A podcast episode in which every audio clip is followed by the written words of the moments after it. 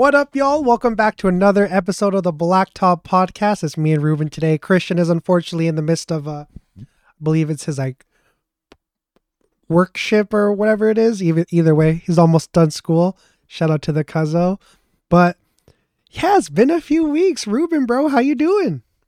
I'm good, man. I was just we are just talking about it offline, eh? Just busy time, work schedules are crazy, outside life is crazy. Uh, side hustle crazy. I'm sure it's the same thing. No doubt. But uh, you know, you're too blessed to be stressed, kind of thing. So you know, yeah, you know, I'm just happy we can jump. Pressure, pressure's a privilege, man. That's always how I kind of yeah. think of it. Yeah.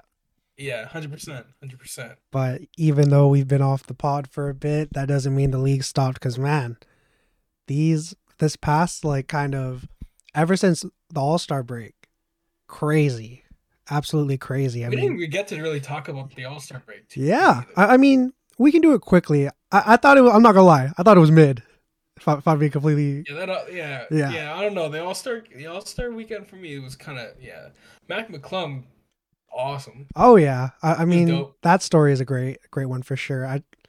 I don't I don't see him like actually getting any PT with the Sixers through this last stretch, but yeah. you know, maybe next year we can see that. Who knows?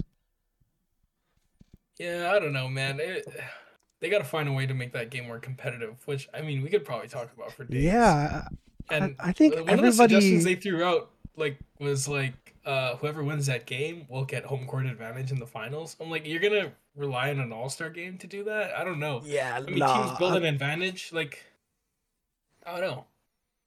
Yeah, for sure. I, I think it kind of just that in it already cheapens an already kind of cheapened regular season in the sense that you know it's kind of first or bust in that sense where especially yeah. in the east where it's going to be a really really hard road if you're not first at the top but yeah I, I don't necessarily agree with it but I, I feel we're just at the point where i think it all started with how uh, the spurs really started to implement like management and all that and and i think that that's all kind of bled to the fact where now it's like you're kind of weighing the career potential over, you know, just playing the ball at some points, I feel.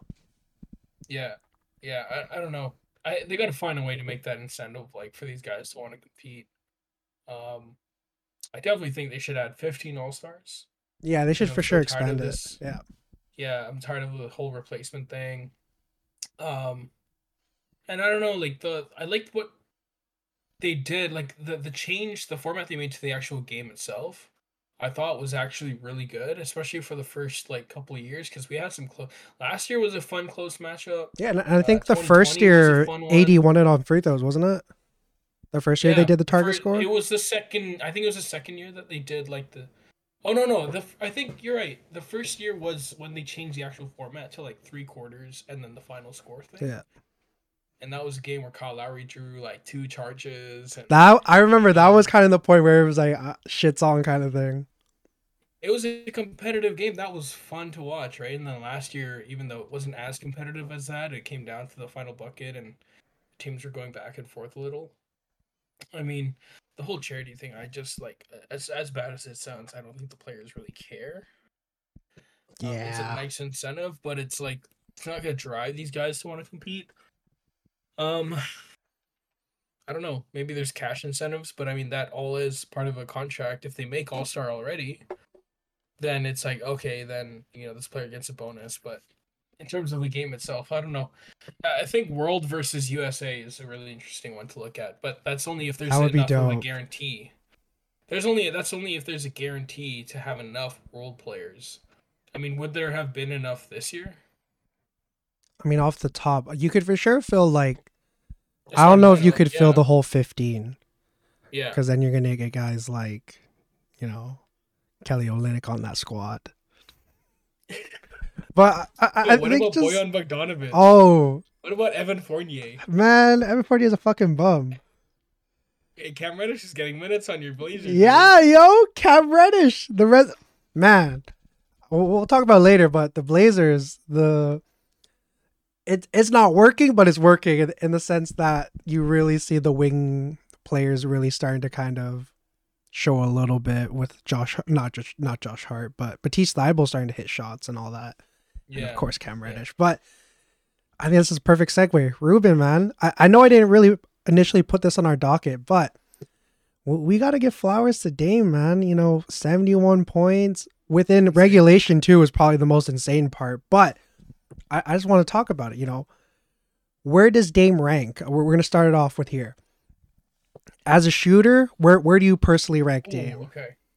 I thought you were gonna go the question of like where does he rank all time, and I was like, there are a lot of people that question first of all his seating in the seventy-five list, and I said, there's no way. Like Dame is one of like I think Dame deserves to be in the top seventy-five.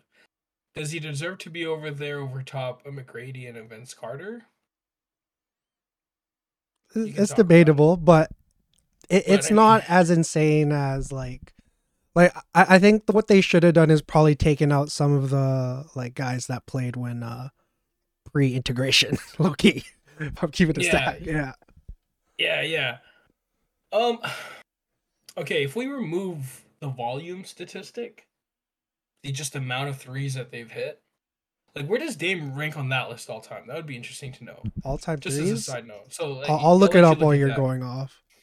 But in terms of shooting, like it would be interesting. Again, I think this is like a whole like we gotta look at their percentages, we gotta look at him all time, how many he's taken. Um, and also like the depth. Like he is my probably right there with Steph. I would like to guess right there with Steph in terms of the longest three point bombs. And so if he's got that, kind of number, a guy who can consistently hit that range for a long period of time as he's done, I think, at least for me personally, just thinking about the greatest shooters of all time, you're talking about Steph Curry, Ray Allen, Reggie Miller, Klay Thompson. Um, you know, I might be forgetting a few, but I think Dame has to be in the top five all time. Mm. And and here are the numbers. So he's currently six, and in total he has two thousand three hundred fifty-one. Yeah, but I, I think the Oh. really thing that's going to generate discord here is that isn't significantly less games than a lot of these guys. Now, granted, you could probably chalk that up to you know the fact that everybody's shooting the three now, but uh, in 760 games, 2,351 threes. Now, he's slated to pass uh, Kyle Korver, and that's in about uh, 99 threes. And then after that, you got Reggie Miller. James Harden's third all time. in a season and a half, Yeah, season and a half or so. Is that sorry? Three point makes of all time. that's three point makes. Yes. So James Harden's third. Yeah. and uh, well, he's he's got crazy volume. I don't know what what if his statistics been like all time, and his takes. What? Sorry.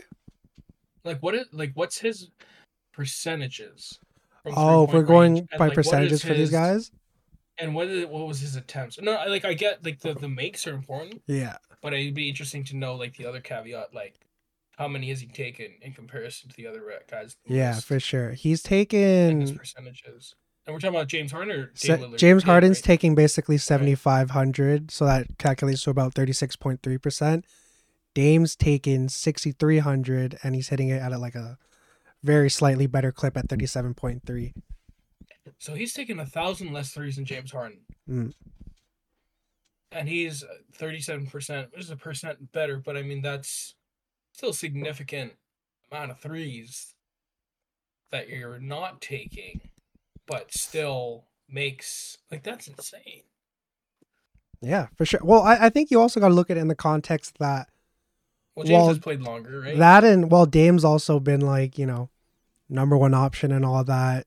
James Harden has always kind of been the offensive system outside of like the OKC years and uh obviously now with the Sixers. So I, I think you got to look at it from this from the lens that there were games where everybody else maybe didn't even take 10 threes or like 10 shots in general, whereas. James is taking Yeah. like 30 ish plus. But I mean, me personally, I'm Hmm. not gonna lie.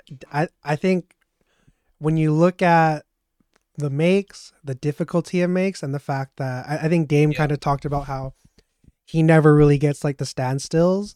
Majority, obviously, there's going to be like a few like blown coverages where he gets the open three, but I think a majority of his looks are like forty feet. yeah, that and, and the fact that a majority of them are coming off the dribble or his little sidestep thing. I, I think when you take that into context, I, I'm not gonna lie, man, I got him too. I- think him and Hey, him and Steph. I'm saying you're right though because like if if if we're gonna hold Steph to the same standard, saying okay, how many standstill threes does Steph really get, right? And it's like sure he might get more considering the fact he's playing with other great shooters. So when Mhm. you run out against a shooter, like like defensive routine, whatever, we talk about it all the time. But then it's like Steph has always been off the dribble, um, constant running around. We talk about how difficult it is for a player to run around. Yeah, all the screens. Yeah, the screens that he's had to run through. That's a lot of that's a lot of endurance. And he's also, by accounts, JJ Redick covered this in another podcast when they were talking crap about Steph Curry, where he's like the least fouled player with the most physical contact um in the NBA. Something like that, especially when coming off the screens, he's getting bumped, whatever. We should hold the same standard with Damian Lillard, Damian Lillard when he's got the ball in his hands from the point of attack. He's not often like Steph is not often the the main point of attack with the ball in his hands. It's typically Draymond, right? Who's Yeah. the primary piece of the action. Dame's the one bringing up the ball. He's getting the screens. He's getting blitzed. And a lot of these times, like you said, off the dribble, off the screens, um, he's getting way more difficult shots and he's having to create these himself. So I mean, yeah, I would 100% agree and be like, bro, like I would I would love to throw him at number 2. Like the stats back it up, but also the eye test does. So Hey, I, I mean, he's the owner of probably two of the coldest like game winners all time. Obviously, the rookie year one, yeah. when you look at the context of that, and the absolute. I think we're gonna look back fifty years, and I don't know if there'll be an even better game winner than yeah than the wave off because that was Yeah. whew, that was crazy. that one, yeah, he just sent them home. Hey, Mm. I, I don't think I've ever felt so deflated for a team. Oh my goodness, yeah. He- Even PG, PG didn't even know. What to, he's just like, it's a bad shot, but shit went in. Actually, I can't lie. I felt pretty deflated for the Sixers, even though I was cheering for the Raptors. Because, like, I don't know, that's a story beginning. But whatever, that's a side note.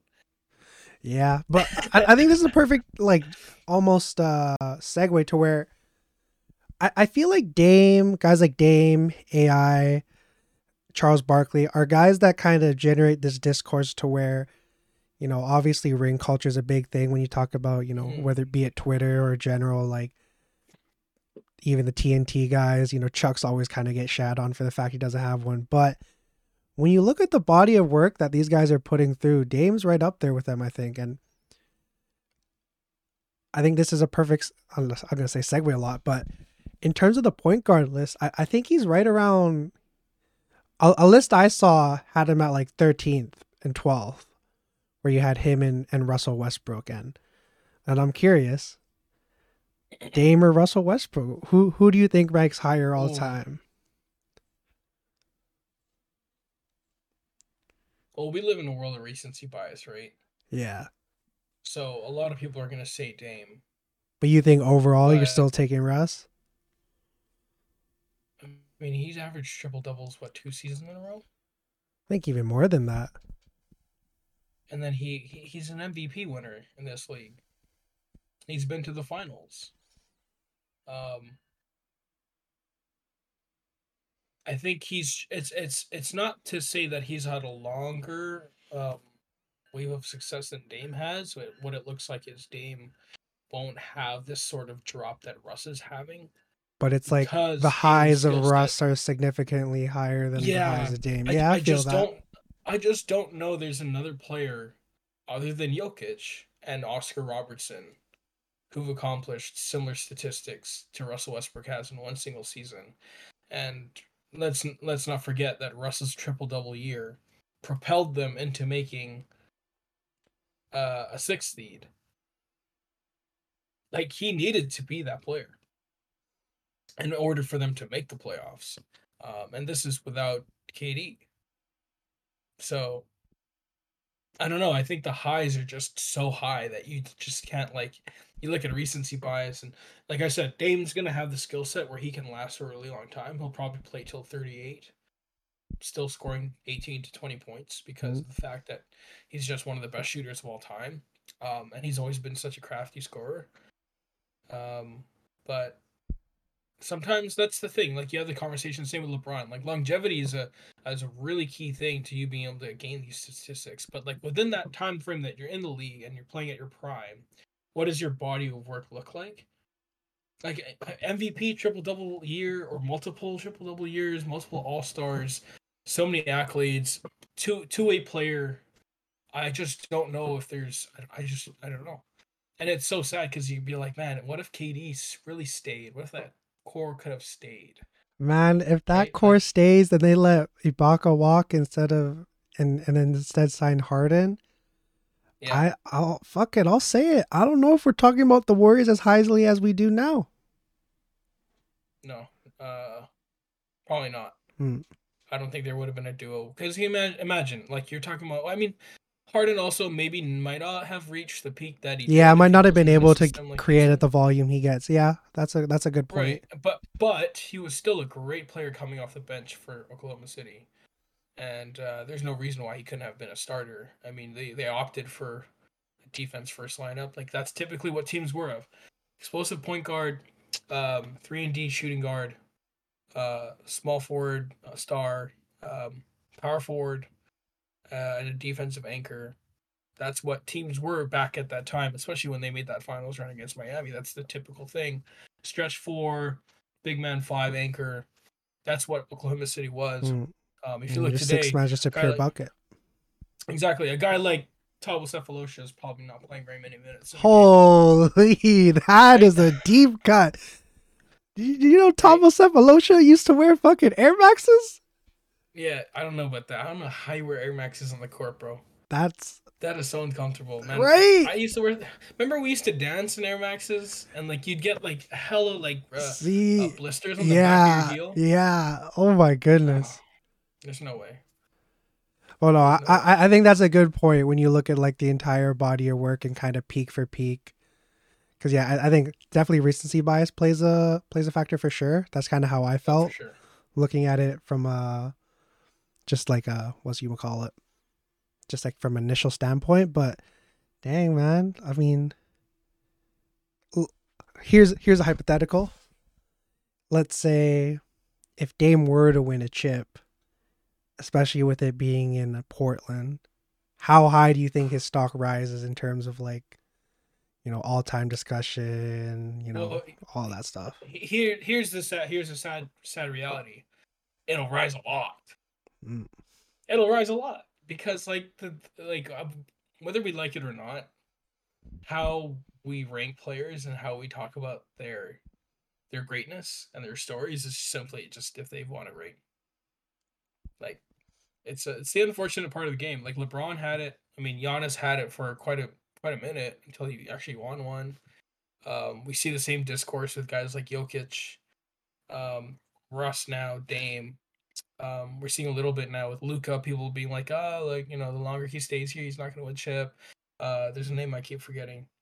Um, I feel like almost you get a lot with like guards in the sense where in the NFL, not to like completely go off track, but rings are really more of like a quarterback thing. And, and when you look at like as much as basketball is positionless now, I, I think you still really depend a lot like the point of attack having like a solid guard unless you got like a guy like a Draymond or a LeBron and you know Dame kind of falls into that with the fact that obviously he's not a pure point guard by any step by any means but it's the fact that he is the guy always carrying the ball I think to where the ring always kind of trickles in the back yeah. of your mind yeah well I mean that's right I mean if you like you could look back at the last 20 years championship winners I mean the worst point guard of every championship winner is probably Derek Fisher.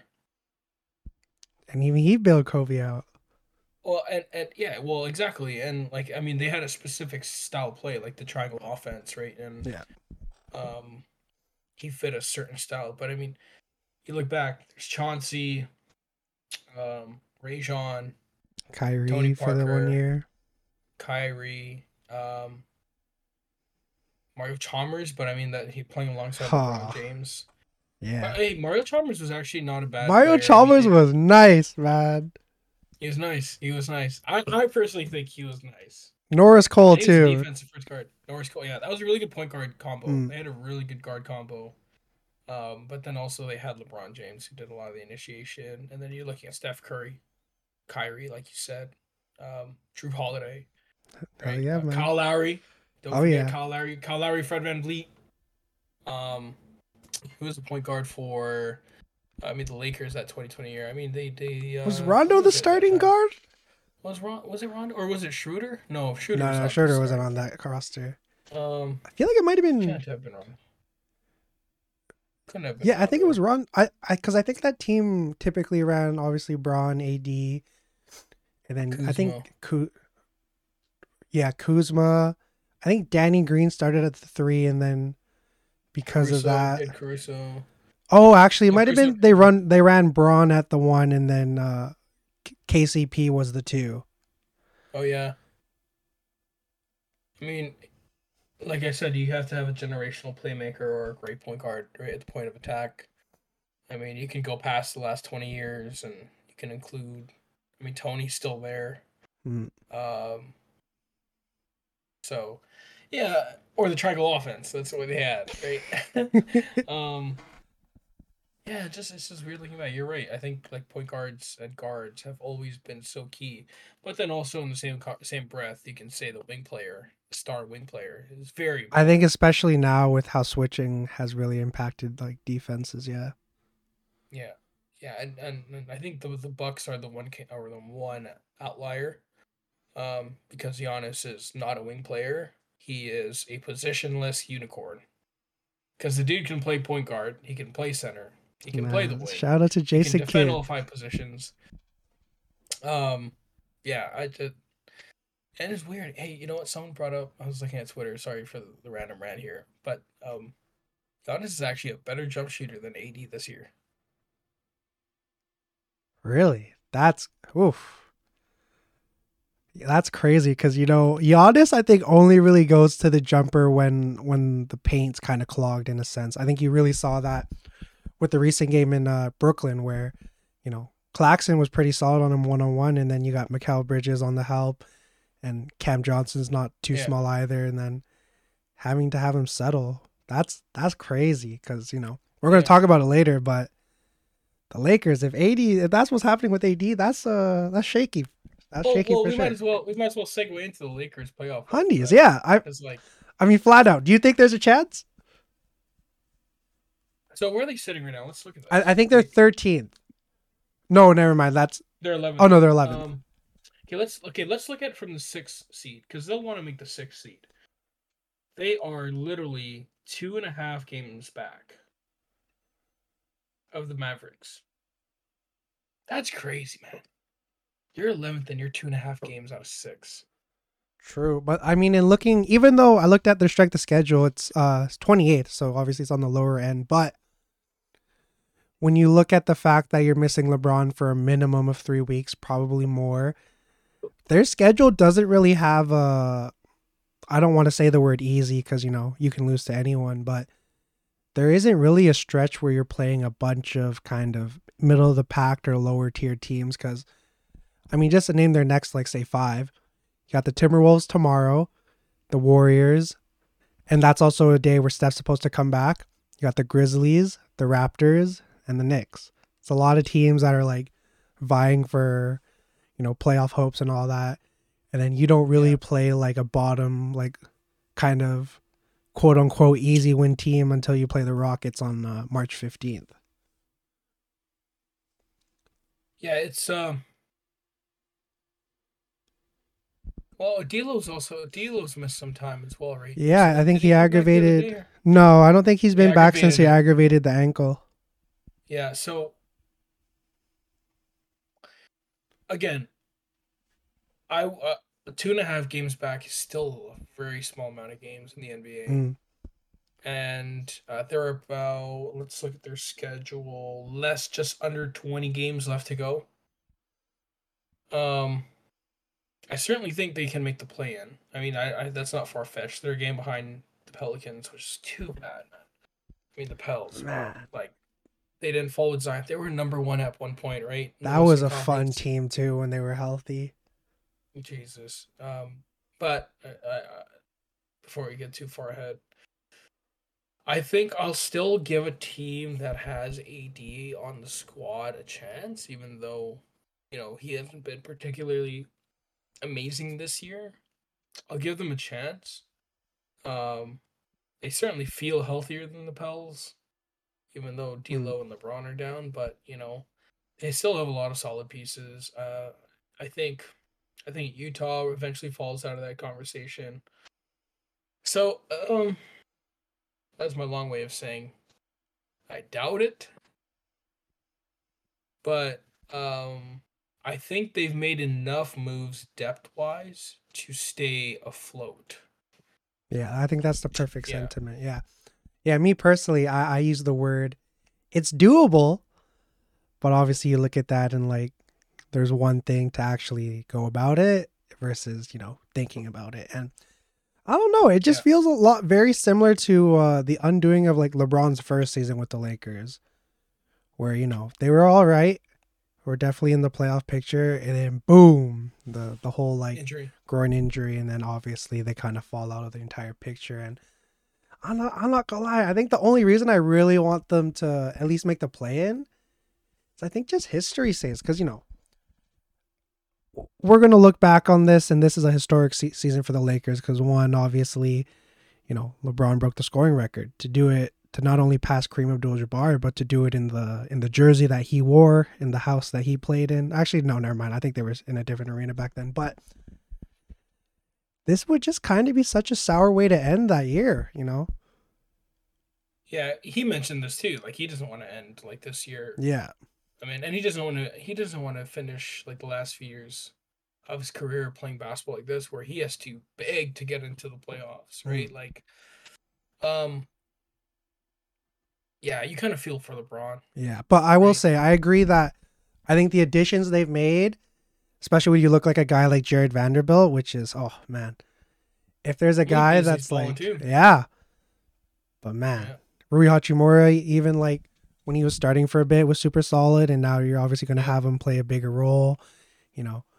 And Austin Reaves is still like really like been a solid rotational player. They just have a lot of guys to where, you know, when we looked at the beginning of the year, if you had to rely on these guys as like a top tier borderline starter slash like second or third guy off the bench, not too good. But then now you see the additions they've made to where those guys are now like the third or fourth guy, and now that's like that's kind of right where they should be anyways. So yeah, I, I do agree. I think the Jazz are the team that drops out. Potentially even maybe dare I say the Timberwolves, especially if KAT doesn't come back anytime soon. But yeah. Yeah, we'll see. I doubt KAT's coming back there. No, I don't think yeah, so either. L- LA's LA's a weird situation. I mean, we we dove we dive way too much into them for a team that's like quite frankly not that very good. But yeah. Th- let's say they're if they were fully healthy, this is a team. If they were fully healthy with this roster at the beginning of this year, top six then I sure. would have firm, yeah. yeah. Then I firmly would have said top six. Um. Again, like fit fit is the whole thing in health, and they didn't have that at the beginning of the year and they haven't had it all year long with health. So, you know, it is what it is with that franchise at this hmm. point. Mm. I think that's enough Lakers talk for for a single episode. Let's talk about yeah, our teams, bro. You know, let's uh I'll, I'll let you start. How are you how are you feeling about the Raptors? Before that though, let me preface this by saying you guys have the hardest remaining schedule like left remaining. Yeah. You got the Bucks two times, the Celtics two times, and the Nuggets twice. So I don't know. How how you feeling? Poeltl's obviously been uh, balling. But yeah, yeah no, per- Poeltl's great. I think um, there's a lot of things I can say. Was was trading for Poeltl the right thing ultimately at the end of the day? Yes, it was the right trade, but a year too late. Um, I think they've played themselves out of potentially a top six pick in a generational draft. Because um, I don't think this team is going to miss the play in. Um, I think this is going to be a play in team. Um, I think they're just too good to to to be outside of that. Um, but they're clearly not good enough to be a playoff team. At least to be, um, you know, in the situation where they were last year, where, if I'm not mistaken, they won what 45 games last year. Yeah, and, and Um, around this time was when they like really started to turn a leaf, from what I remember, right? Yeah, yeah. uh, Um, and they did have an a quite hard schedule to end last year. Um, and they closed that by beating teams like the Suns. Um, they had beat um the Sixers. They had beat like uh, the Grizzlies. They had beaten uh, um you know a plethora of teams that had been in the contending um picture. But there are way too many problems with this team. Um, I think they just answered those, or they just addressed those issues a little too late. The Will Barton, Will Barton buyout would have been great back in November, um, but he doesn't add value now because now he's learning a system with two months left on a team that's desperate, um, with a lot of guys playing for contract um, stipulations. Like right, uh, Jakob, same thing, addresses a need, but again, he's gonna be he's playing for a contract, he's playing great, but like again, like that's that's a lot of integration, a lot of a lot of changing things, right? You're not you're not stepping into an already winning situation. You're trying to ch- you're trying to fix things on the fly. Um, and so I'm a little disappointed overall with the direction of the franchise because I don't think I think it should have been um, let's focus on growth, play the young guys. Let's just, you know, let's wash the season. Masai Ujiri said in a previous press conference, play in for what? Right? So like what's the point of doing the play in? Um, we're looking from a business standpoint and they're trying to recoup some of the lost revenue over the Yeah, I past mean, couple years. you get a you get an extra game, but Yeah, you get an extra game in the playoffs. I mean, tickets are um like at an all-time high for for Raptors games, which is absolutely insane, and which is why the crowd itself has been much worse than it's been in previous years because you're selling out the diehard fans and you're getting the casuals and the corporate people. Um, there's a lot of problems. I, the team, I think, on paper currently is actually really good. Um, there's a lot of talent. I just think there's so many caveats to it, like guys playing for contract years. There are a lot of holes. I also think Nick Nurse has coached his worst season. Um, I think the defensive scheme that they've implemented this year is awful. Um, for any scouting report to go into Raptors game, you play drive and kick, you swing to wing. Teams are gonna uh, rotate quickly, um, and they're gonna leave the corner open um, because they're gonna overhelp and they're gonna flash and blitz. That's literally the scouting report playing against a team like Toronto. And if you're not a team that is on a string defensively, that it's really easy to exploit and that's been the case for the Raptor team all season. Is I think they've given up like a crazy amount of of corner threes all year long. Um. So. Yeah, I, I Oh, how do I feel about my team looking post All Star break? It's gonna be a play-in team that'll maybe make the playoffs. That'll probably get knocked out in this in you know five games against a team like let's say they make the eighth seed like they're getting cooked by milwaukee in five like uh, i i'm giving them five generously um because i think they have the i think they have the personnel to play a team like milwaukee i just don't think that uh they're on a string to be able to play well enough for that so no, I agree. I mean, whenever they play the Raptors, Giannis always tends to have a t- like a hard time, and that all kind of bleeds back to the fact that they were the first team I think to really effectively run the wall on Giannis. And man, I, I will say though, I, I think a lot like uh how JJ was talking about a team like Orlando making the play in where there's there's value in playing like high pressure basketball. I I would say it's almost the same to the Raptors in the in the in the eyes that obviously you look at this team and you know salary cap's one thing, but if we're just looking at it team for team and you look at uh on paper what you have, like you said, it's really good. And I think if you're able to bring a majority of that back next year, have a full full off season of working together, full training camp and all that. And even if uh say they if we look at it now, they go out in this nine and ten game, I think they're still in a position to draft like like a solid shooter. This this draft's definitely got a lot of uh, shooters. You know, I mean, you got guys like obviously Brandon Miller, who's not going to be in that situation, but you know, Filipowski, Yeah. Jett Howard. There's a lot of guys I think that could really help this team if if they were to fall into like the late lottery.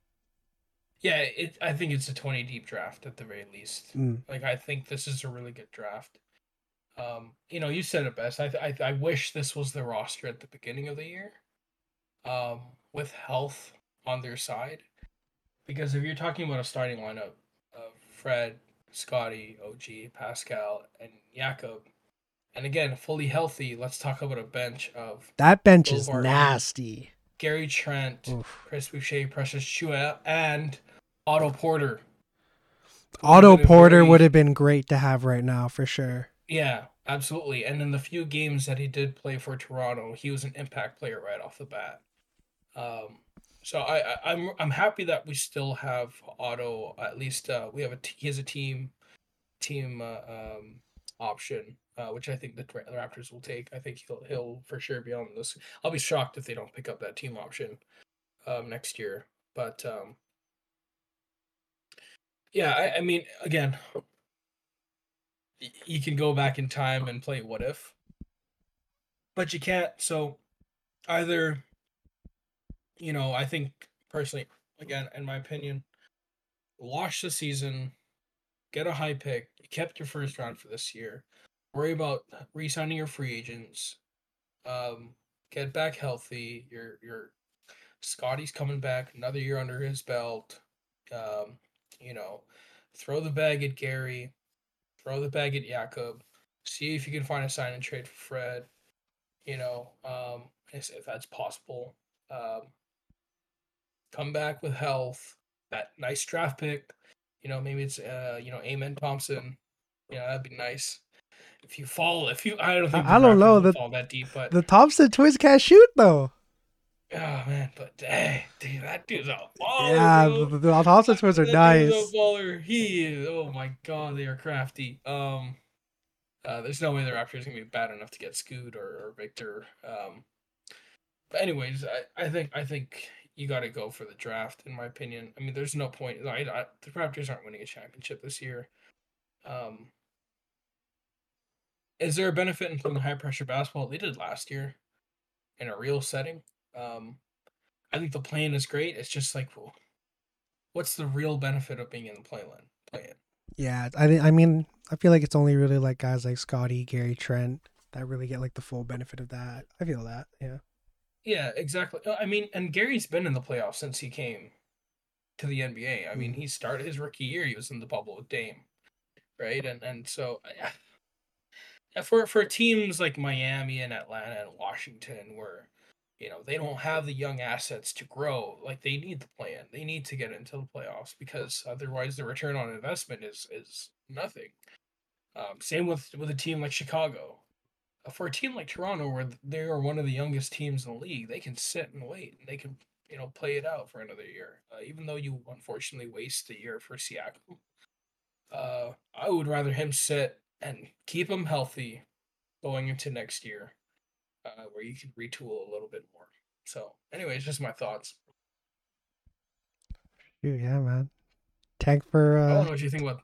One thing I don't. I want to know what you think about them Bucks, though. man. I'm not gonna lie.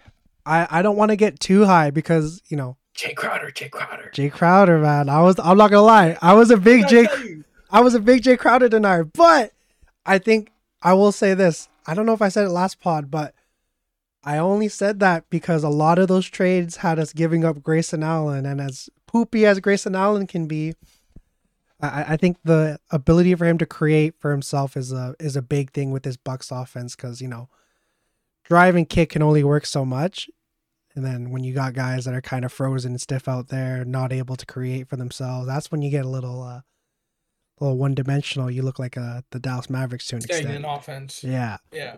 But I mean, during the streak, you know, 14th best offense, the best defense, the best net rating. However, I don't think this win streak has had like too many like elite, elite top tier teams. We're gonna see Saturday when they play the Sixers, but you know, there was a Tatum and Brownless Celtics. The the Clipper, the two Clipper games were probably the two biggest like wins. But I mean, when you look at the Suns game, that was great to see because you know no Giannis, but no KD as well, and you know classic Jrue strips Devin Booker, and then you know it'd be like that.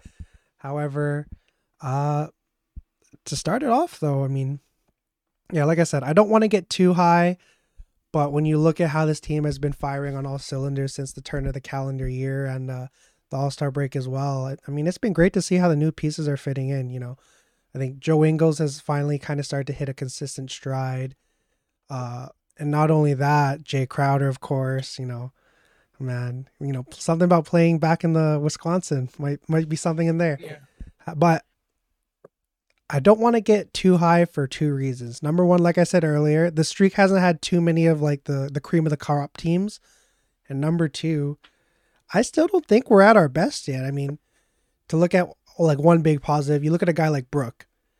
At 34, he's only missed one game this entire season, which is insane to think about now, especially in this age of like load management. But And he's I- been an injury riddled guy for his career. yeah, for for sure. I, I mean, last year he only played what? Maybe the last month, maybe the last two months.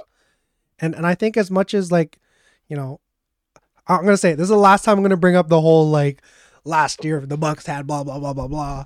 I, think as much as that we always want to talk about Chris Brook, I don't think was really like fully fully in like game shape, game like game headspace, anything like that. And now you're seeing, man, he's in my opinion not totally bias set aside, might be the DPOY. I And was literally gonna say yeah, and- DPOY and argue- yeah. And and I think when you look at it, he's really their best defender. And when you look at the team as a whole, there's three guys you could say are the best defenders at their position. Giannis being a like elite, elite, elite help defender. Brook obviously holding down the paint, and Jrue Holiday still to this day I think is probably the best defensive guard since Gary Payton. And to speak about like Jrue, I think he's really, really stepped it up. I mean, he had a 40 ball and uh, I believe it was the the Celtics game that went into OT. And then obviously you saw him like clamp up Booker to an extent. And man, it's just, it's just been crazy to see because again, you know, Brook is looking great. Khris Middleton is still coming off the bench, which is like probably the biggest thing to look at. Like when you think about how where this team can be versus where they are now. And obviously, like I said, Jay Crowder's been super solid. I'm I'm just waiting for that game where it's like, you know, he's like one of uh one of seven or something like that because it's gonna come. But from what I've seen so far, I think you know you'll get no complaints out of me. I, I think Saturday is really gonna be. I don't want to say like the determiner, but it's a great thing when you look at the fact that now that we're tied with the Celtics and how long it's been where the Celtics have been have this kind of chokehold on the Eastern Conference and I, think as much as you're able to beat up on these teams where uh you know as much as you're able to beat up on these teams that are kind of middling of the pack teams obviously beating top end teams is what you want to be able to do and when you look at the Sixers I know they lost today but they're they've been another team that I think has been firing on all cylinders to an extent. You know, Tyrese Maxey finally got inserted back into the starting lineup tonight. I mean, he had a great game. I'm excited for that Saturday game, but man, when you look at the Bucks, I, I think they're as much as even though they're at the top of the Eastern Conference, I, I want to call them a sleeping giant to an extent because, like I said, I Yeah, still mean, don't think this team's at their trying To best. get the first seed. Yeah, I was. think Uh, been trying. I was on the I was on the like what's the word? I was on the boat of that, you know, as long as we're top 6, that's all that really matters. But obviously with this win streak, it's kind of like kind of put that all aside and not only that, we'll talk about it a bit later, but this Eastern Conference, I, I think I've never seen it where the first seed mattered this much. Cuz when you look at it like if you're say the second seed, you know, you're going to play a team like, say, Miami or Atlanta. Not to say that they're going to give the Celtics like a big, big run for their money, but that's going to be a tough series. You know, Jimmy Butler might be on his shit. Trae Young and Dejounte Murray, we're going to see what it's like to see them play like high pressure basketball. And if you get past that, ha- uh, good luck. You're either going to get Philly or Cleveland. That's going to be another crazy series. And all that just to get to probably the Bucks or, you know, again, whoever's the first first seed it's gonna be a dogfight in the East for sure. Yeah. No, the East is not going to be a fun conference. I mean, I mean, both conferences, like we said, like we've we've talked about this multiple times this year. It's as wide open as it gets, and I think this is probably the perfect segue right into our Mhm. next piece, which is like the playoff picture in each conference. Like, I mean, we can we can go in depth more, but if we are looking at it from like a surface level, each conference has. You can really say each conference has. I mean, I think the East has has four real contenders, and I think the West has seven. I was gonna say, yeah, the West has like six, seven teams that could like make can make a like a legit, legit run. Yeah. Um and I think it's it's the first four in the East Mhm. and the first seven in the West, which we currently have if you're looking at the conference today at 10:49 p.m. on uh March 3rd, right? This is March 3rd. Sorry, March 2nd March second. on a Thursday at 10:49 p.m. So, I mean, it's wide open, man. It's For wide sure. open. Being the number one seed in your conference will matter this year. Seeding absolutely matters this year because, again, I mean, I would much rather play Atlanta in the first round than Cleveland, and then whoever gets out of that dogfight between the two and three. Because if you're two, you're gonna play Miami. If you're three, sure you play Brooklyn, or it could be a team like Atlanta or Toronto, right? And, and I would not want to see Toronto in a playoff series, regardless of whoever you are. That's not you do not want to see Toronto playoff in in playoff series. I also don't. Eh, I was gonna say the same thing about Miami, but team trash. Look that team up, Pat Man, Riley. Kev, Kevin Love. Uh, yo, man, that man done fell asleep during the trade deadline. That's why he didn't trade Kyle Lowry. Damn. But Oof. I don't know, man. How how do you feel? Do you agree that there are four real contenders? And why is it the Knicks over the Cavs? You think the Knicks can beat the Cavs? Dang. Oh man, for that that's I think when you look at like the first round matchups, that four and five is probably the most like I don't want to say yeah, it's the most intriguing, the hardest to judge. Oh man. Ooh, okay, but, but look looking at it, right? Jalen Brunson might low key. No, okay, I was about to say something. I was gonna say Jalen Brunson could be the best guard in that series, but oh, man, yeah, that's Mitchell's- Donovan Mitchell's the best guard in that series, but But Jalen Brunson is a dog. and, and I think the the when you look at it, the Knicks have the personnel to. I don't want to say slow down, but to hold guys like Garland and uh and uh Donovan Mitchell at bay because I think obviously you put a guy like Quentin Grimes, Josh Hart on him, and from that, not that you're able to hide Brunson, but he doesn't have to waste his energy guarding like two of the best guards in the league right now. Right, and what we're forgetting about caveat here is is when you're talking about wing wing wing play. I mean, the Knicks have that in the bag, Mm, right? Quentin Grimes, like you mentioned, R.J. Barrett, dogging. Josh Hart. Um, I think that they're dogging Isaac Okoro and Chris- Karis LeVert, right, in a playoff series. Um, I think uh, I think the Knicks have the depth, right, and in the playoffs, Mm. that seven eight rotation that you have, even though it's a tight rotation, those three guys that are going to play the bulk of those minutes off the bench are super key, right? And you have Josh Hart, Quentin Grimes, you've got um, uh, quickly, right? Um, Oof. Yeah, that they're going to have Hartenstein. Hartenstein is a really solid backup big to Mitchell Robinson, and Mitchell Robinson having a really good defensive year. Also, I think we don't give enough flowers to him. Um, but yeah, I it's an intriguing matchup. it's intriguing for sure. I'm, if I'm right now, you ask me who I'm taking in that four or five series. I'm taking. Oh, I'm I'm taking the Knicks. If if we're going off of like how the form right now, which granted, you know, you always want to be playing your best basketball heading into playoff time. So, man, that's crazy. But to to kind of somewhat come to the Cavaliers' defense here, this could be kind of the Evan Mobley, you know, coming out party. You never know. Not to say he's gonna put up like crazy twenty plus point performances or something like that, but I I think we're gonna be able to if everything were to go you know, in favor of the Cavs, obviously. I think you have Evan Mobley as a primary on uh, Julius Randle. And if Julius Randle has like a playoff series similar to uh, the last one he had, I think we're going to be looking at Evan Mobley as a, you know, coming into his own in a sense. And not only that, I, I think this year you've seen him not only take the uptick in a little bit of scoring, but he he's got some sneaky playmaking.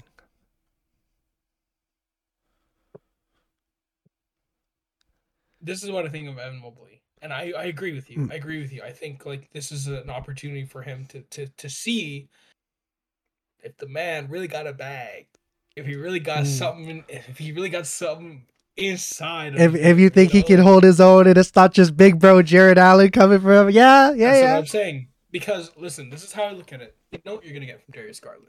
You know what you're gonna get from Donovan Mitchell. You know what you're gonna get from Jarrett Allen.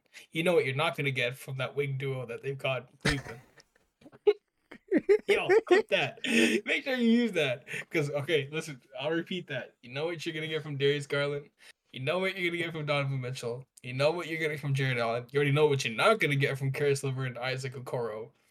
The X factor is Evan Mobley. Because if he becomes a generational talent, and we're not asking him to look like Chris Bosh in these playoffs. I'm not saying that. But if he becomes an impact player, making the right plays defensively, rebounding the basketball, being a um, what do we say this a bailout in some sense um, as a third option offensively because he can stretch the floor. Obviously, he's got some nice ability off the dribble, um, in the high post, low post, uh, off the roll, on the catch. If he's able to be that stress reliever for the two guards in the backcourt, I think Cleveland has got a really good chance. And if he's consistently good on both ends of the floor, um, and that's that's just not even speaking about the series. We're talking about the rest of the playoffs. If they do make it past the first round, you're playing Milwaukee, and oh boy, That's gonna be a if I'm Evan fight. Mobley, you got Giannis in front of you, dog. you better put on Oh some. man, You better put on some. You better you better eat some short short, short ribs, some Mm, bulgogi beef. Because, bro, you're some gonna have a on you, long series with Giannis. Because Jarrett Allen's gonna have enough of a hard time with Brook Lopez. Um, and I know they're not gonna play single coverage, but we all know what I'm trying to say here is Evan Mobley is gonna be really important for Cleveland to make any noise in the playoffs this year. Um, like, cause like I said, you know what you're gonna get from your key players. Um, but is your young stud really gonna show up and show out um, during this time? And and and I know it sounds like a lot of pressure for a second year guy. Um, but it's quite frankly where they're at, right? This is a team that's fourth in the East with a lot of winning pieces. Um, and they're not going to fall out of this position anytime soon. So it's really time for Evan Mobley to step in. and Karis LeVert.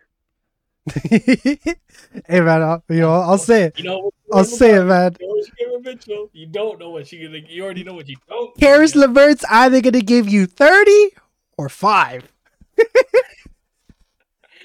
And I think when you look at the Knicks, if RJ Barrett's guarding him, he's giving that motherfucker thirty. Yeah, yeah. I don't know. You you you, you think Karis LeVert's giving RJ Barrett thirty? Hell yeah! I don't know about that one. But you know what? RJ Barrett might have his ass sat on the end of the bench because Quentin Grimes was playing significantly better. Yeah, I mean, I think this is also a series that is nice for RJ Barrett. Yeah, because you're is a series definitely where he can gonna you're gonna want to exploit the wing like the wing advantage you have for sure. which they'll have. Oh they'll yeah. definitely have. Oh yeah, it's not even close. Man, Isaac Okoro and like I mean, looking at that, that was a crazy good draft. The one like, If you're talking about playoffs, you know, playoffs is all about matchup basketball, Mm. right? Like we talk about the wall and we talk all this stuff. There's a reason you have the wall because you're trying to defend a generational talent like uh, you like Giannis, but that doesn't ha- happen for every player in the league. Um, but yeah, for a team like the Knicks, where they do play a, a bit of a slower pace, um, very defensive minded. Um, I think this is a series that does favor their style of play. So hmm. anyways, we're we're getting we're we're, we're talking Yeah, about we're- playoff we're matchups talking again. about- That's fine, but we're you know we're talking about the picture right now. So, um, I digress. Man, that's for sure the one to watch in like the first round. And even looking at the West, to think that we're potentially going to get either, you know, Suns Warriors, Suns Mavericks, the Clippers if they can climb back into it. The the first round matchups in the West, I think, are crazy. I, I mean, let's just look I at know. it from here. I mean, three and six, if we're looking at it right now, you got the Kings and Mavs. That's going to be crazy because, I mean, we saw, like, I think they played a couple weeks ago, a little two game series. And, you know, obviously, you had no Luka in that first game, but the Mavs were able to, like, pull away. And then you put Luka back in, and it's a little, like, iffy. But I, I think as much as everybody's kind of like, oh, I don't know how this little, like, Kyrie Luka thing's going to work, today they got a huge win against a fully healthy, fully healthy like Sixers team. Not to say this is like okay for sure now they're gonna flip the page, but you could see this kind of start to be potentially the the start of turning that page. I think. Yeah, I mean the West is the West is gonna be crazy stupid for this first round. Suns Warriors potentially. Oh, Like that's a crazy first round. That is an insane first round. oh. I mean, if you give me that as a first round, I don't give a damn. I mean, if it's the four and five matchups that are on one day, that's that that day's gonna get all the TV ratings. oh yeah. I don't care who you are. That team's get that's getting all the TV ratings, all like whatever. Because uh, the Suns and the Warriors in the first round series is absolutely ridiculous, man. I don't know, like that. If the, if this manages to happen, like that's that's insane. Um, I do love the Kings Mavericks as a first round series, like you were just mentioning. Mm, Like yeah. you're talking about some really good backcourt play. Luka Doncic, Kyrie Irving, De'Aaron Fox. Good God Almighty, that's going to be so fun. Um, and I will say, if we get the two to seven matchup that we're seeing in the West between Memphis and LA, I think the Clippers are winning that series. Oh yeah, I, I kind of do too. I, I think the I think Memphis made a made a mistake by not going going for like a better wing over Dillon Brooks. I feel. Well, they, I mean, they definitely had the opportunity to to Yeah, with the OG thing. buyers. Yeah. Yeah, I mean they were definitely in the talks. I mean, I just I from my understanding though, is that OG's value wasn't as um there weren't the real the actual real offers weren't what we perceived to be the value for OG. We're talking about four first round picks, Mm. two solid young players. I mean, we were talking about the Pelicans potentially giving up Trey Murphy and Herb Jones or Dyson Daniels and multiple first rounders um, according to what sources were saying, like on the you know across Twitter and all these people were saying, the best deal they got were three first round picks from the Knicks. I don't want the Knicks first rounders. That's garbage. That's garbage.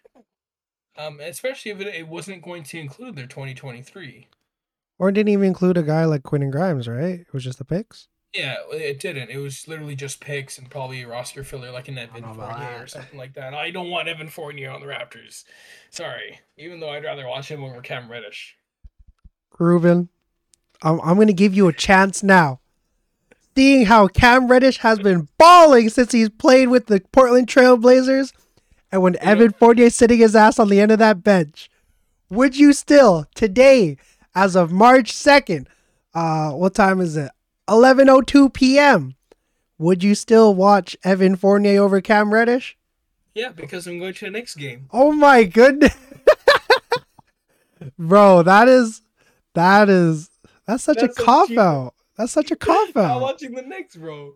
That's such a Watching cop out. So of course, like while watching the Knicks, I see Evan Fournier on the bench. Oh yeah, I'd rather see that. And then in this meantime, I can watch Canadian kid R.J. Barrett with Julius Randle and Jalen Brunson and the world's most famous arena.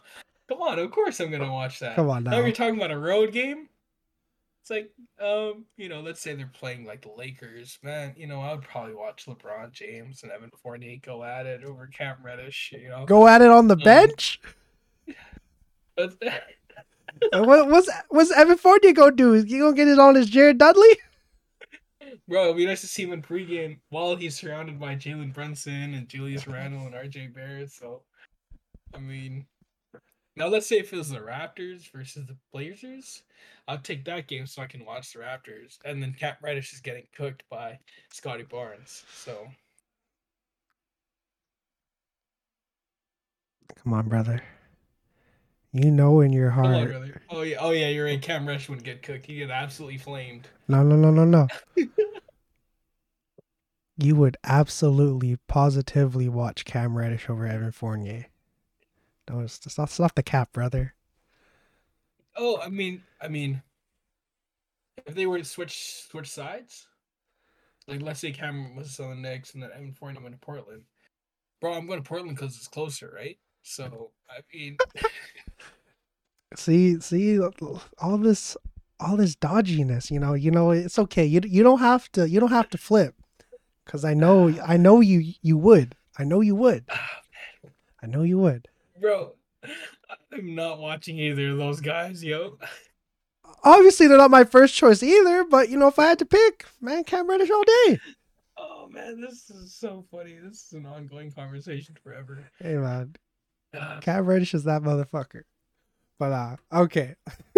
Cam rubbish, more like Cam rubbish. At least he's getting minutes. All right. uh, let's look at uh. Okay, when we're looking at the teams are on the outside, we kind of talked a bit with the Lakers, but do you see anybody making like a last kind of push into the play and anything like that?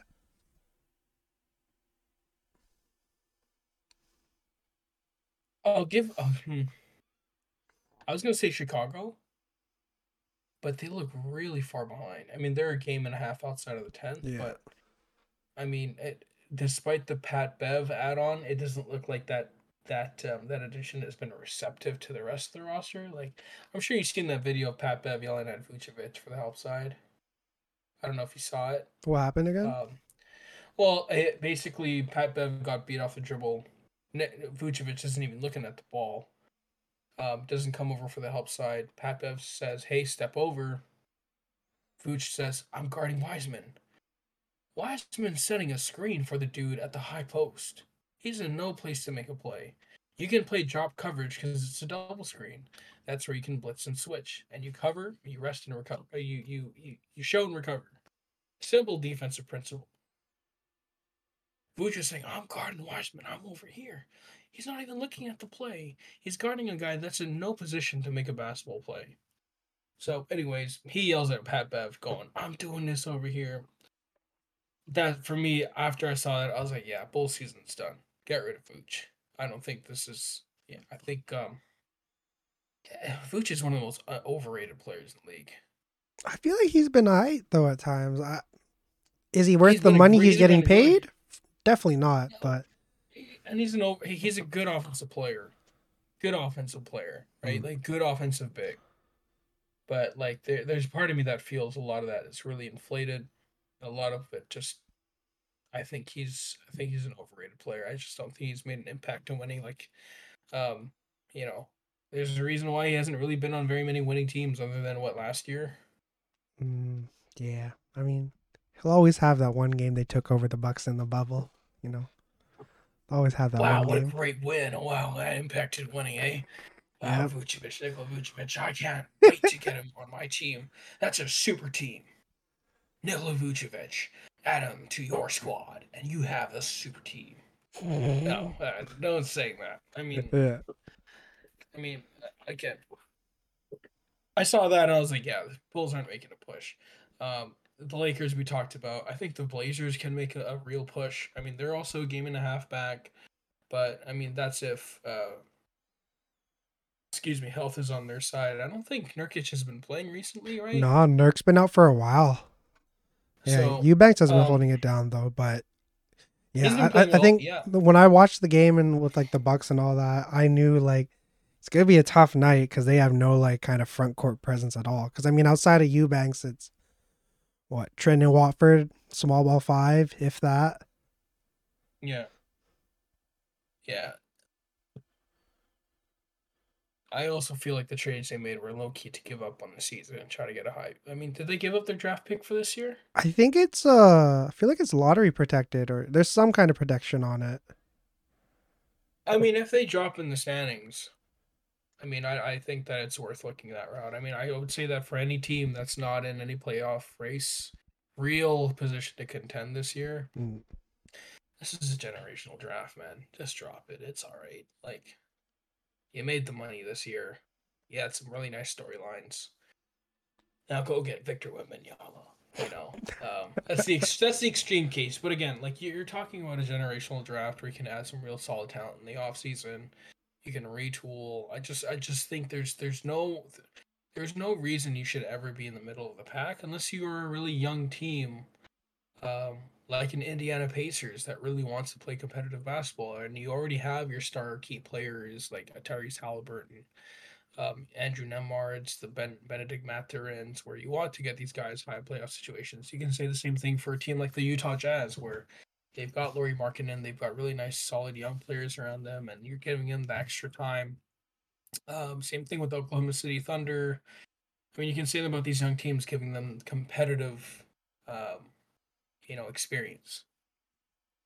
But yeah, I think I think playing in the playoff race is pretty much what we're going to see Mm. uh, across the board. I mean, for me, the most interesting is going to be the top six in either conference, top seven in the West mostly. Yeah, I will say. Not that I don't think they're going to make the jump because I think they're a little too far behind, but kind of sucks that we're not going to see the Pacers in here because, I mean, early in the season, they were kind of holding their own to an extent.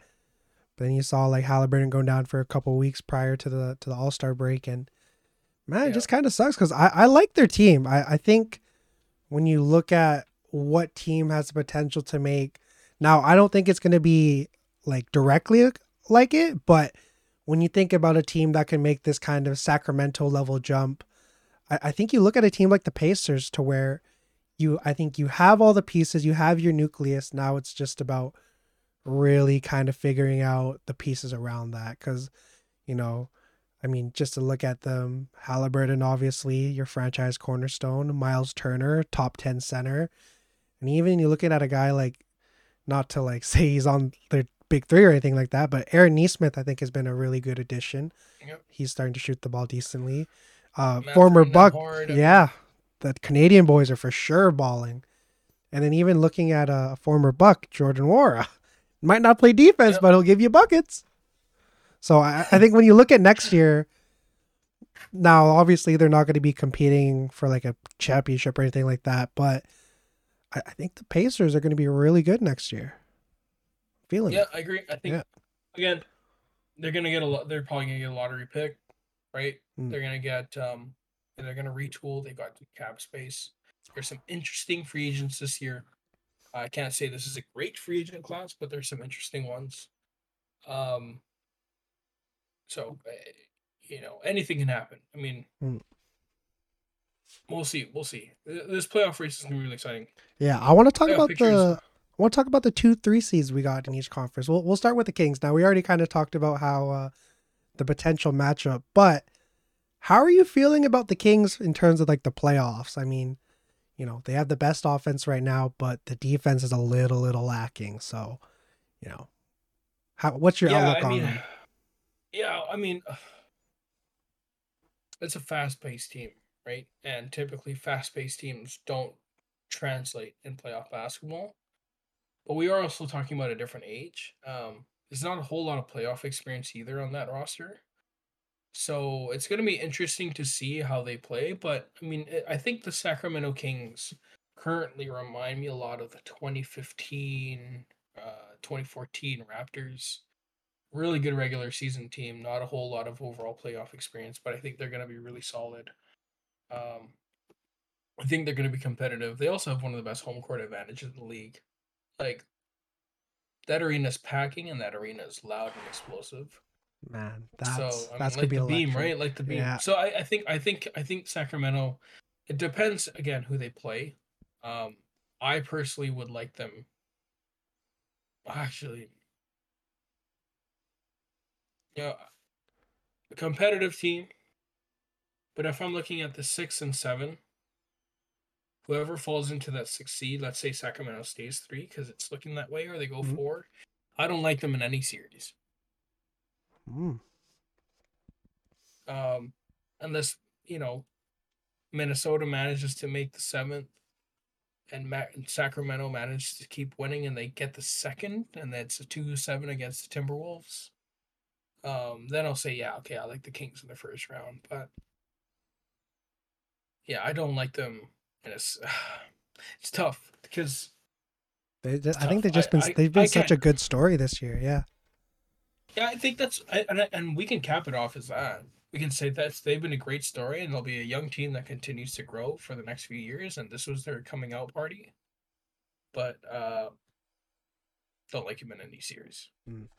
No, yeah, I, I think I've always kind of been on the the train of that. I think they're a year too early to really like make any crazy noise. Because I mean, you know, it's been great to see what they're doing, but when you look at what they're going to be able to do next year, building off of this, you know, Kevin Huerter's really started to break out. I mean, Keegan Murray is one of the best shooters in the league, not even just as a rookie, but in general. And then got a guy like Malik Monk. Their their bench is crazy deep. And to oh, I, I don't know if it's this year or next year with the pick that they gave up for Kevin Huerter, but they're just gonna get another year to like really build off of this and to finally be like something close to those 2000s levels like Sacramento yeah. teams. It's going to be great to see. Yeah.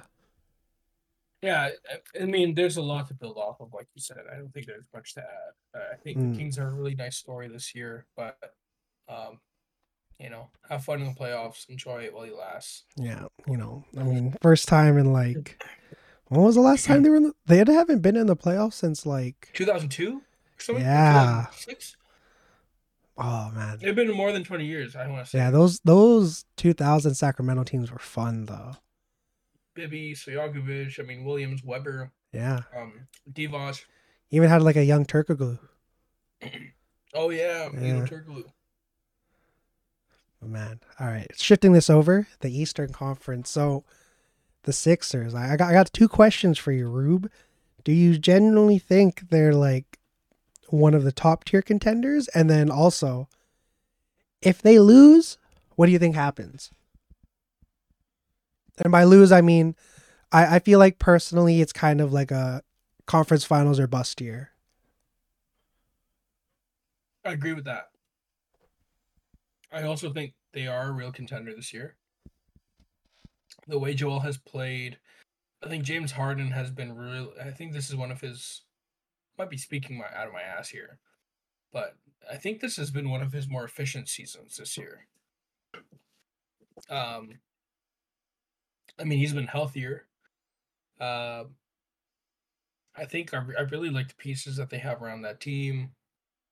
I just think they they've taken a backseat a little bit because teams like Boston and Milwaukee are playing so much more on a string.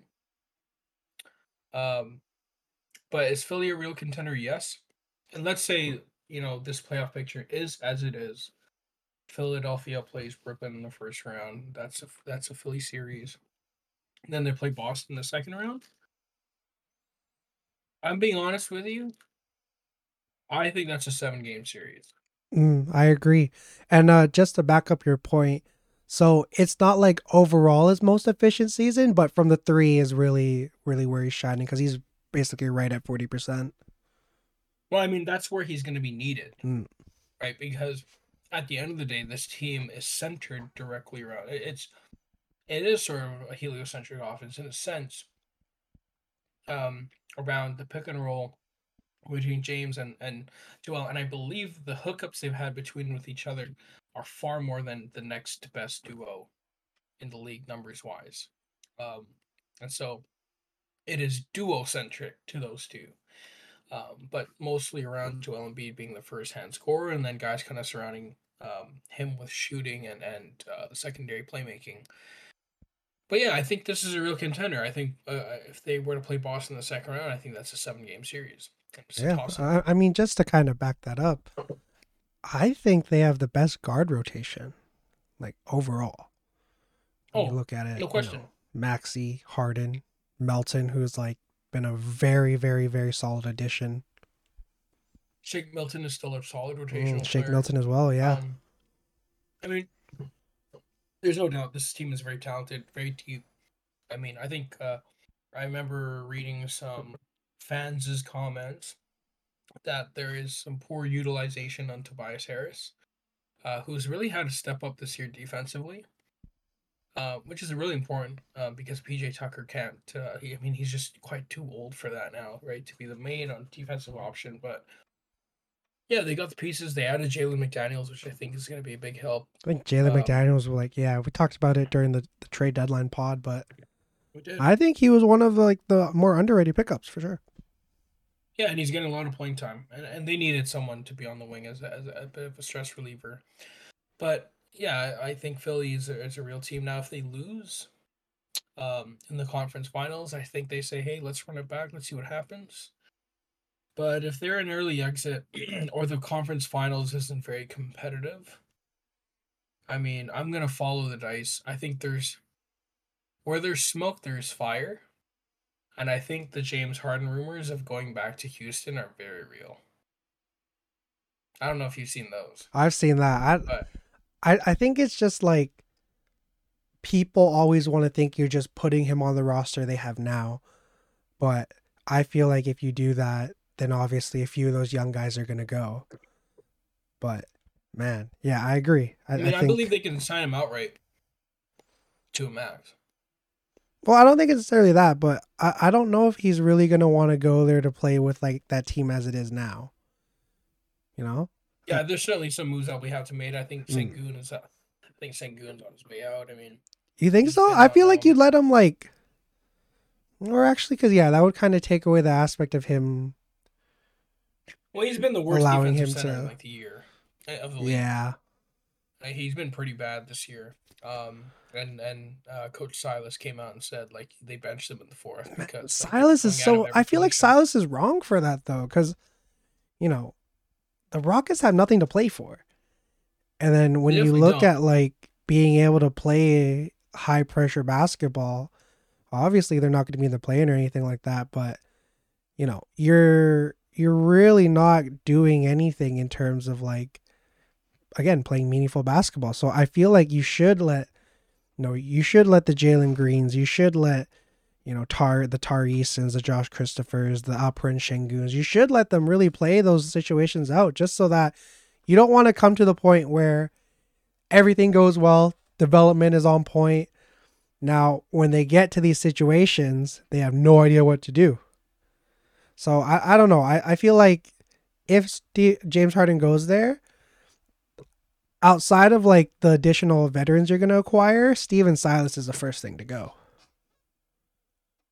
Yeah, I mean, that's an interesting one because Steven Silas came on hoping that he would coach a roster with James Harden, and Hmm. it didn't end up materializing that way. With regards to the Alperen Sengun thing, there's a reason why I agree with Silas to a degree. It's because you don't want your players developing bad habits, right? Like you don't want your players developing bad habits. And I watched that um, that third quarter. There was there was a great tape put together by someone, um, Butch Point, I think. Uh, I just want to give credit to the right people on Twitter. They had all his defense possessions in the third quarter. Cooked. Cooked. Barbecue oh chicken. my god, my mom can play better defense. She's a bum knee, and she has like no muscle left in her knee.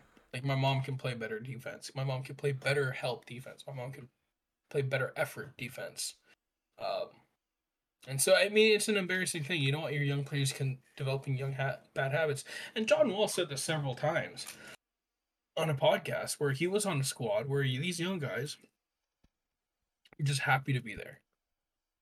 And you certainly don't want a team developing those habits. Otherwise, you just turn into the Charlotte Bobcats, Mhm. right? Like I think, um, yes, you let Sengun play out these moments, but I think, I think from a coaching perspective, I think the right move was made because if a team adjusts to going and attacking a specific matchup every single time, and the adjustment hasn't been made by the individual player, I think you just make a system change and um, you know, taking out Sengun and putting a more capable defensive player probably fixes that to some degree. Um, even though you lose out on size and maybe some offensive versatility, but I mean, if, if going at a certain guy's a, a guaranteed bucket and he's not trying to pick it up, then I mean that's that's that's a different conversation. But I don't know. I think you know we're talking about the Rockets, so, but you know we're talking about James Harden.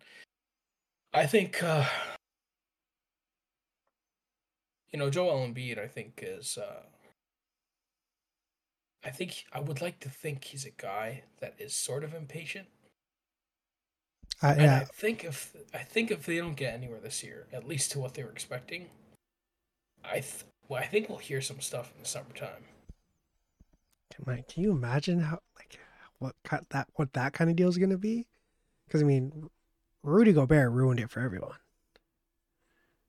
Oh yeah, And just to think no that doubt. that was what basically six or seven picks if you include Walker Kessler, it's gonna be, oof. Walker Kessler imagine. all the things that Rudy Gobert does really well, And, and a better. lot more skilled.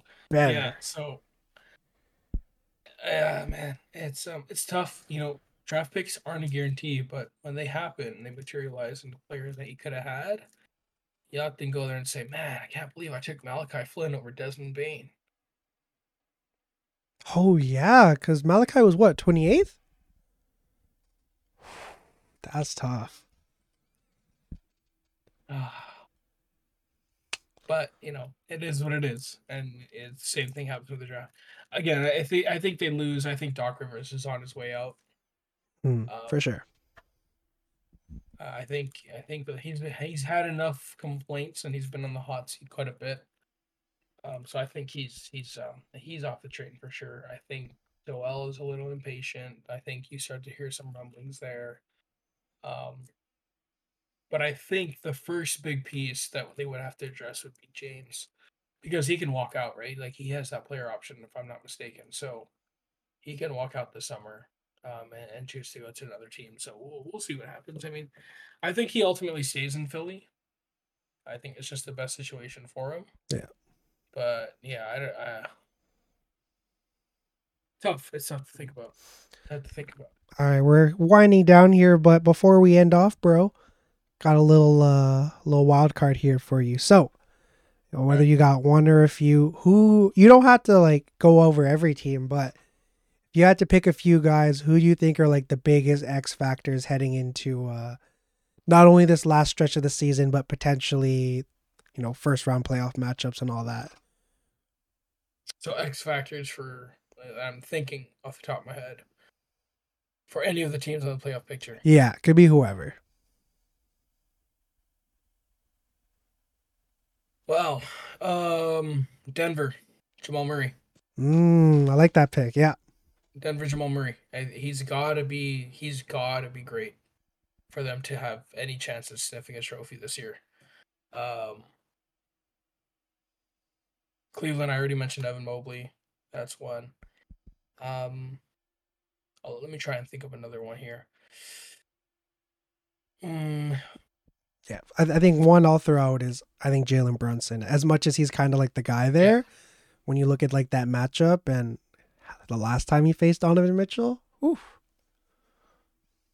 yeah, I mean, I mean it'll, it'll be his first time leading a team, right? Uh, Mm. without his coach, without his partner, as as Luka Doncic. Um, I'll say I'll say one X factor here. Uh, Russell Westbrook for the Clippers. Ooh, how? Oh my gosh, you called it. First of all, even my bad, bro. Didn't even mean to give you. I got I got to give you flowers there. How how do you think it's been like these first few games? I think you know I like the addition. I initially thought that they were just gonna address it with Russell because they didn't have a point guard, Hmm. but it seems to have worked putting the ball in his hands. Um, I just think uh, the best the best qualities of Russ are showing itself with the Clippers, but also the things that have made him such a highly criticized player, turning the ball over multiple times, trying to make the trying to make the the, the getaway play, so to speak. Um, he doesn't need to do that on a team like Yeah, I, I think there's just a little bit of more tinkering that needs to happen. Yeah, and I think like again, pushing the pace, being um being a a uh, dismantling force on the defensive end, getting in passing lanes, uh, you know, running the break, uh, attacking the rim, drive and kick, screen and roll, screen a screen and pop with guys like Kawhi and PG. I think that's all perfect. But when it comes to the dead time, you know, in clutch clutch situ- situations. I'm giving the ball to Paul George, Kawhi Leonard. You don't need to worry about making a play. You just need to be in the right position at the right time, low block, get ready for a rebound, or just get ready for for a cut. Um, you know, he doesn't need to make the home run play. Um, so that's why I mean, that's that's the perfect wording. can- Yeah. yeah, I mean, I think that's where he can really uh, uh benefit. You know, being in the team, man. If we get the best of Russ without having to try and make the home run play every possession, I think the Clippers are are uh, very dangerous. One hundred percent. I guess this last one I'll throw out though, for in terms of an X factor, you know, we're big Christian Wood fans on this podcast, and, I- I Oh, think yeah, yeah, you know yeah. I'd, I'd love to see him carve out some more playing time.